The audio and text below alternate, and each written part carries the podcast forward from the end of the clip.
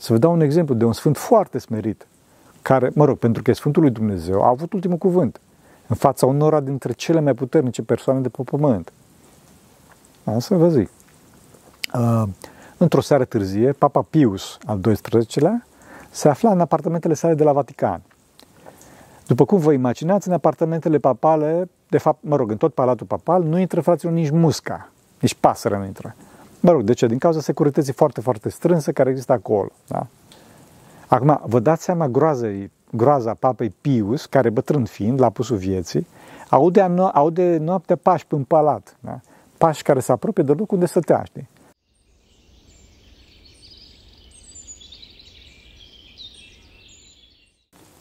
Slavă Tatălui și Fiului Sfântului Duh și acum și purea și veci veciuri. Amin. Pentru că cine Sfinților Părinților noștri, Doamne, Este Hristos, Fiul Dumnezeu, miluiește pe noi. Amin. La un moment dat, un preot a intrat în casa unui mujic foarte simplu și ne-a învățat ca să-i spună un cuvânt de folos. A văzut că în casa omului nu există nicio icoană și a vorbit despre importanța acestora ca mijloc prin care cerem ajutorul Sfinților. Convins de cuvântul preotului, mujicul s-a dus în cea mai apropiată localitate unde exista un magazin de icoane și și-a cumpărat niște icoane. I-a plăcut mult mai ca Domnului cu pruncul și a luat-o din prima, după care l-a impresionat Sfântul Dumitru, că l-are pe cal, cu suliță, ca un cavaler. A luat și pe acela, după care l-a văzut pe Sfântul Nicolae, ca un moș în icoană și s-a făcut milă și a cumpărat și icoana aceasta. La nu mult timp după, a venit, au venit hoții și au spart casa mujicului și au luat lucrurile. N-au lăsat nimic în afară de icoane.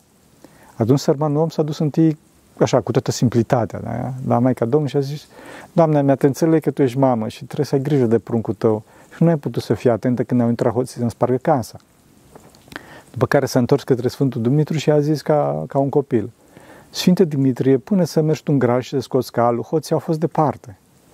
Într-un final s-a întors către Sfântul Nicolae și a zis cu multă simplitate, smerenie și obidă, Tu, moșule, nimic nu faci. De ce, de ce nu ai avut grijă de casă? De ce au intrat hoții și au spart-o? E, rezultatul, în câteva zile, hoții au venit îngroziți înapoi, aducând toate lucrurile, spunând cu spaimă că a venit la un moș care a bătut curând și a amenințat că va fi vai și amor de capul lor dacă nu dau lucrurile înapoi. Înțelegeți?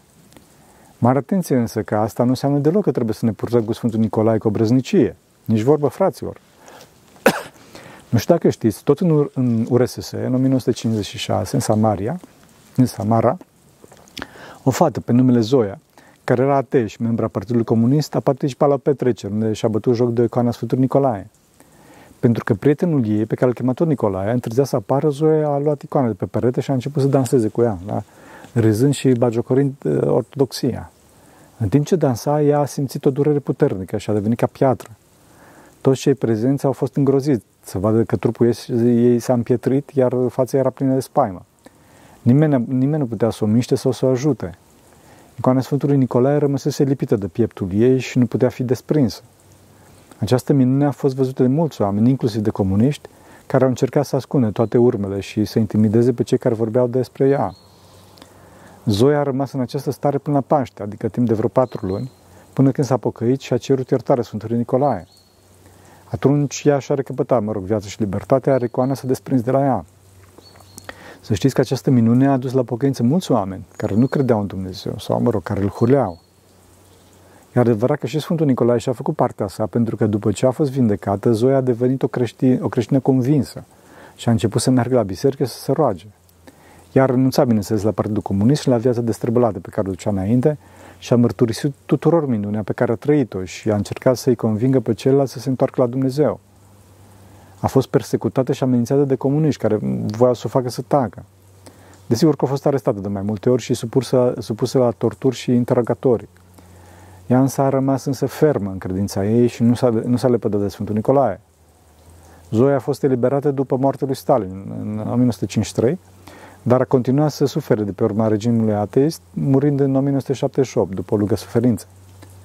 Astăzi este considerată o muceniță și o martiră a Bisericii Ortodoxe Ruse. Desigur că dacă omul se pocăiește mai repede, atunci harul vine mult mai repede. Să vă dau un exemplu din Sfântul Munte. Era un părinte care avea o chilie cu hramul Sfântul Nicolae și părintele acesta avea obiceiul să lasă ușa deschisă. Nu descuiată, fraților, ci deschisă, în larg. Da? Chiar uh, dacă părintele mergea undeva, la care să zicem, lăsa ușa deschisă. La un moment dat au venit niște închinători la el și au văzut situația asta. Au zis să aducă ceva, însă părintele a zis că n-are nevoie de nimic. Totuși, data viitoare, când au venit pelerinii, au dus o încuietoare. I-au instalat-o, i-a arătat cum funcționează și au plecat. Părintele, care era foarte simplu din fire, s-a minunat și era foarte mulțumit că acum era în siguranță. E, în câteva zile au spart hoțichilia. Spart hoțichilia. Se căina săracul părinte și s-a dus la icoana Sfântului Nicolae, protectorul chilie, da? Ca să se jeluiască. A început să se certe cu Sfântul că de ce nu, de ce nu l-a păzit și au intrat hoți. După mai multe zile de scandal, îi apare Sfântul, vedene, cu, o față, cu așa o față fioroasă și zice, nu ți rușine. Atâția ani nu, nu ai avut deloc încuietoare și ți-am păzit chiliaș și nu, nu s-a furat nimic. Și acum te-ai lepădat, te lepădat de mine și ți-ai pus nădejdea în încuietoare. Tot eu sunt de vină. Tot eu sunt de vină. Bătrânul săracul s-a smerit și a zis, Sfinte, te rog mult, dar te rog frumos lucruri înapoi, te rog eu tare mult. Sfântul s-a dat înapoi și a zis să-ți scoți încuietoare. Atunci și bătrânul a zis, da, dar mă duci lucruri înapoi. Iar Sfântul s-a mai și a zis, ți le aduc numai dacă scoți încuietoarea. O scos-o bătrânul și, într-adevăr, în vreo săptămână bătrânul și-a primit toate lucrurile înapoi. Da, fraților, Sfântul Nicolae e foarte milostiv și asta se vede nu atât din minunile de mai sus, cât din faptul că Sfântul Nicolae de ziua sa revarsă cu rugăciunile sale atâta har și milă de la Dumnezeu, că toți își pun cizmuițele afară astfel încât să le facă Sfântul Nicolae toate voile și să le umple daruri și dă și oamenilor să facă daruri în inima lor, le, le, le, le, le face o inimă pufoasă. Fraților, asta nu este poveste, asta este real. Chiar dacă inima unora se împietrește atât de mult încât nu acceptă darul duhovnicesc de la Sfântul Nicolae. Da? Inima lor rămâne ca piatra. Da? Și, și astfel nu pot să facă, nu poate să facă mai departe, oamenii respectivi nu pot să facă mai departe daruri celor dragi de ziua Sfântului. Dar Sfântul vine această milostivire pe toată planeta. Trebuie să știți că această milostivire și acest obicei de a face daruri, Sfântul le-a avut încă din timpul vieții sale. Da, amintesc pe scurt pentru cei care nu știu, dacă e cineva care nu știe, că Sfântul Nicolae în timpul vieții sale a ajutat pe ascuns cu pungi de bani puse la ușa casei, lângă cizmele unui nobil scăpătat, uh, punea bani ca să-și căsătorească nobilul respectiv fiicele, pentru că omul sărac, un disperat de cauză, dorea să le prostitueze, pentru că nu mai, nu mai aveau bani să trăiască, înțelegeți? Acum când este în ceruri, acest obicei al Sfântului Nicolae, pe care îl continuă până astăzi, este destul, destul de, chiar dacă nu bine cunoscut, chiar foarte bine cunoscut, printre sfinții cei mai mari, să știți. Adică tot cerul știe despre asta. Să vă spun o întâmplare pe tema asta. La o mănăstire de maici cu hramul Sfântul Nicolae, o maică se ruga la Sfântul Ioan Botezătorul ca să dea căpșuni. Acum, frații, nu mă întrebați cum de dorea căpșuni maica respectivă și tocmai de la Sfântul Ioan Botezătorul, care era și prin înșelență, da? Pentru că efectiv mă depășește tema, nu știu. Da?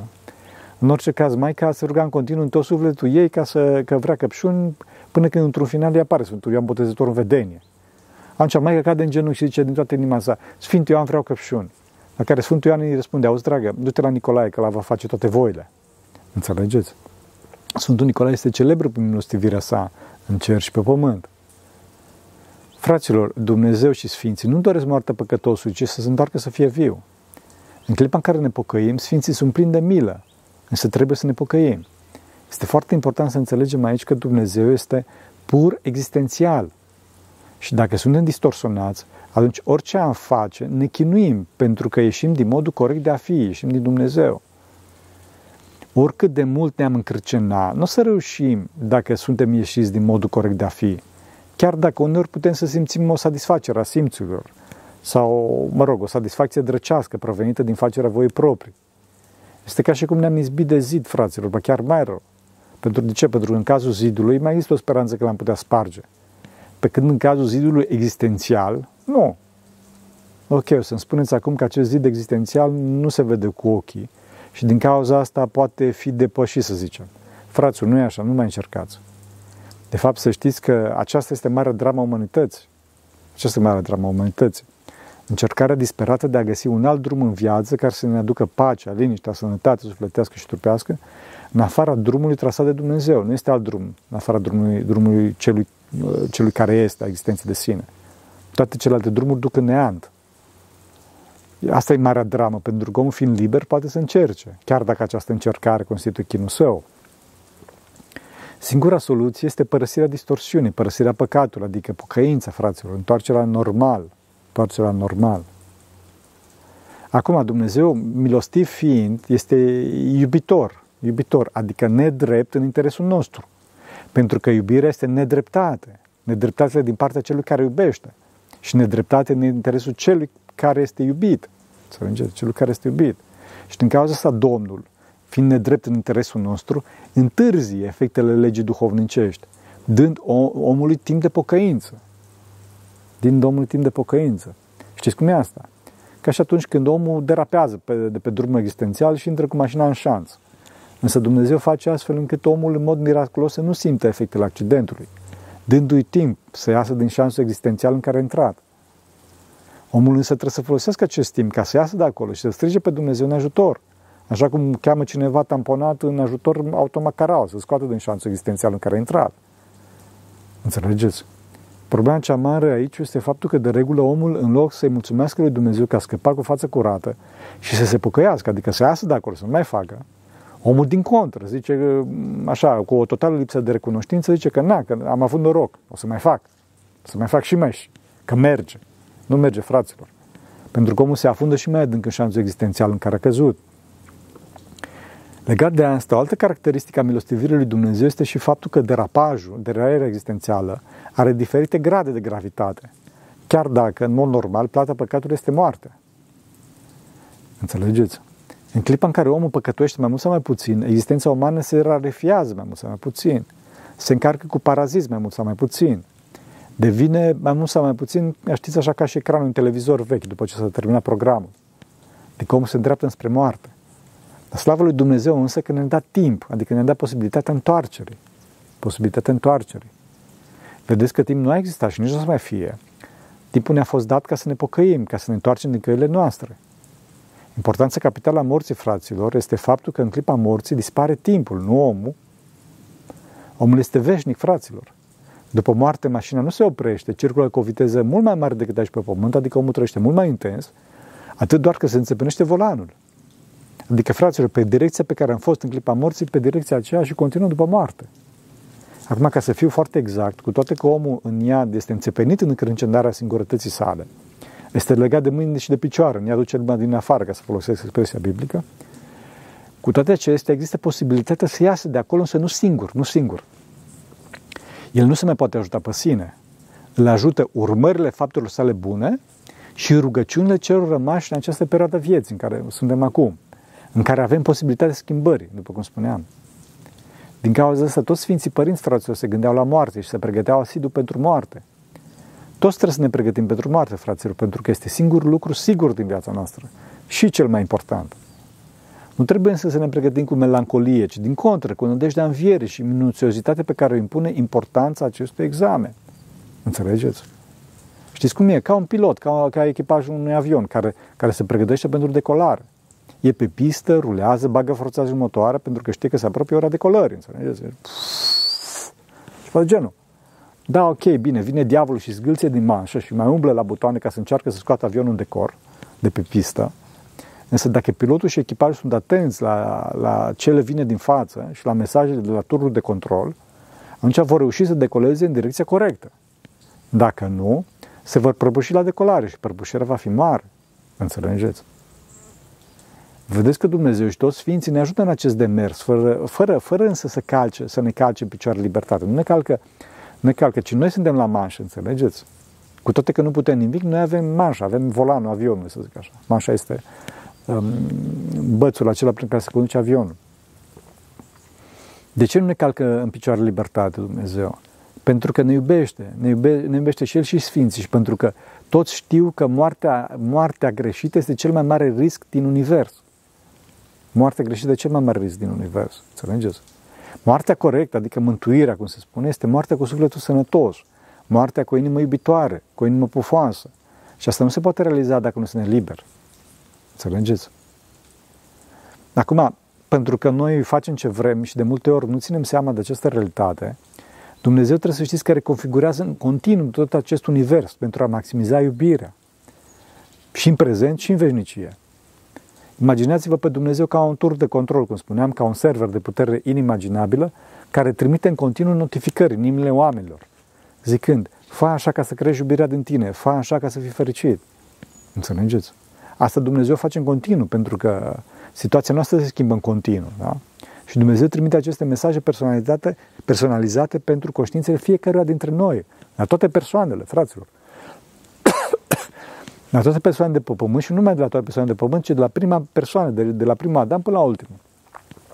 Și gândiți-vă că Dumnezeu face asta știind că cei mai mulți dintre noi nu o să ascultăm vocea. Nu o să ascultăm vocea. Cu toate astea, el își face datoria de servant. Am spus înainte că poate fi asemuit cu un server ca să înțelegi mai bine.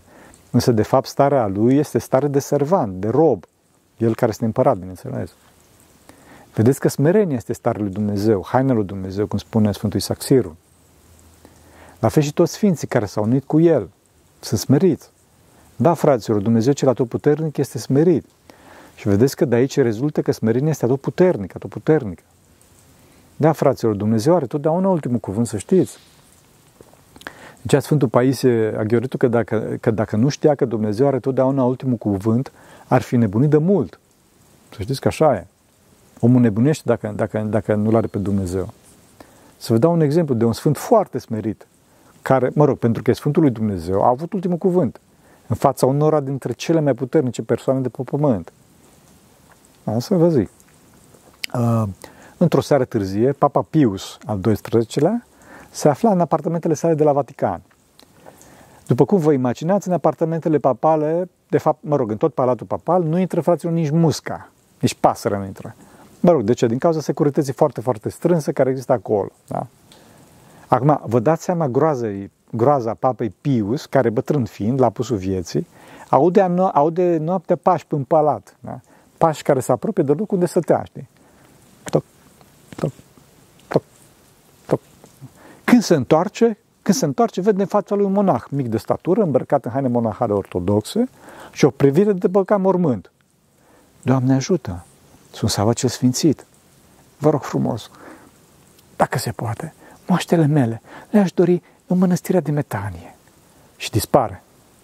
Papa rămâne cu gura căscată. Nu știu dacă știți, masele Sfântului Sava cel Sfințit au fost furate de cruciați în secolul XII și duse la Veneția. Papa Pius începe demersurile necesare, însă nu mai apucă să le finalizeze pentru că moare. Vine următorul papă, Papa Ioan al XXIII-lea, care a fost ales ca papă la o vârstă destul de înaintată. Da? Oricum a fost un papă activ în relativ scurta sa papalitate. Da, însă într-o seară târzie, când papa era în apartamentele sale, aude în spatele său niște pași care se apropie. Tac, tac, tac, tac. Se întoarce în fiora și ce o să vadă? Un monah ortodox, mic de stat, cu o privire foarte pătruzătoare. Doamne ajută! Sunt să face sfințit. Știți, dacă se poate, moaștele în, în mănăstirea de Metanie și dispare. Total impresionat, papa începe un dialog cu Biserica Ortodoxă, însă nu se finalizează pentru că papa se îmbolnăvește și moare. După aceea vine papa, papa Paul al VI-lea. Ei, la ceva timp de la alegerea sa, seara târziu, când era în apartamentele sale, aude niște pași care se apropie de el. Tac, tac, tac, tac. Se întoarce spre și vede un monah ortodox, nu foarte înalt, cu privire fără compromisuri. Doamne ajută! Sunt Sava și Sfințit, nu vă supărați. Știți, măștele mele, aș dori în mănăstirea de metanie. Dispare. Total convins, Papa Paul al VI-lea inițiază dialogurile și procedurile necesare și, într-un final, maștele Sfântului Sava se întorc în mănăstirea Sfântul Sava. Mănăstirea pe care a fondat-o, unde maștele sunt până astăzi, dacă ați fost, să le vedeți. Vedeți, fraților, că voia lui Dumnezeu totdeauna se va împlini într-un final. Asta fie că este exprimată direct, în mod minunat, sau prin ceilalți, sau uneori chiar prin modul în care se comportă creația sa, natura pe care a făcut-o. Din cauza asta, fraților, trebuie totdeauna să ne întrebăm dacă ceea ce facem este în voia lui Dumnezeu. Dacă nu suntem în voia lui Dumnezeu, nu vom reuși. Vom face lucruri cu tulburare, nu ne vom bucura de asta și totul va sta împotriva noastră, inclusiv natura. Bineînțeles, în afară de diavol, care e distorsionat. Dacă însă este voia lui Dumnezeu să se întâmple ceva, atunci vom mai pange. Totul, totul, totul ne va ieși, totul ne va ajuta, în afară, bineînțeles, de diavol și organele lui. Dar vom reuși, vom reuși, vom avea și pace în nostru. Acum, ca să aflăm voia lui Dumnezeu, trebuie să avem pe axa personală o, re- o relație corectă cu Dumnezeu, cu ceilalți și cu noi înșine, iar pe axa temporală cu trecutul, cu prezentul și cu viitorul. Înțelegeți? Pe axa temporală, relația corectă cu trecutul înseamnă să știm istoria. Adică ce s-a întâmplat în trecut, în cazuri similare. Pentru că dacă nu știm istoria, suntem condamnați să repetăm greșelile din trecut. Da, fraților, trebuie să citim pe Sfinții Părinți, cu s-au sfințit. Trebuie să învățăm din experiența înaintașilor. Înțelegeți?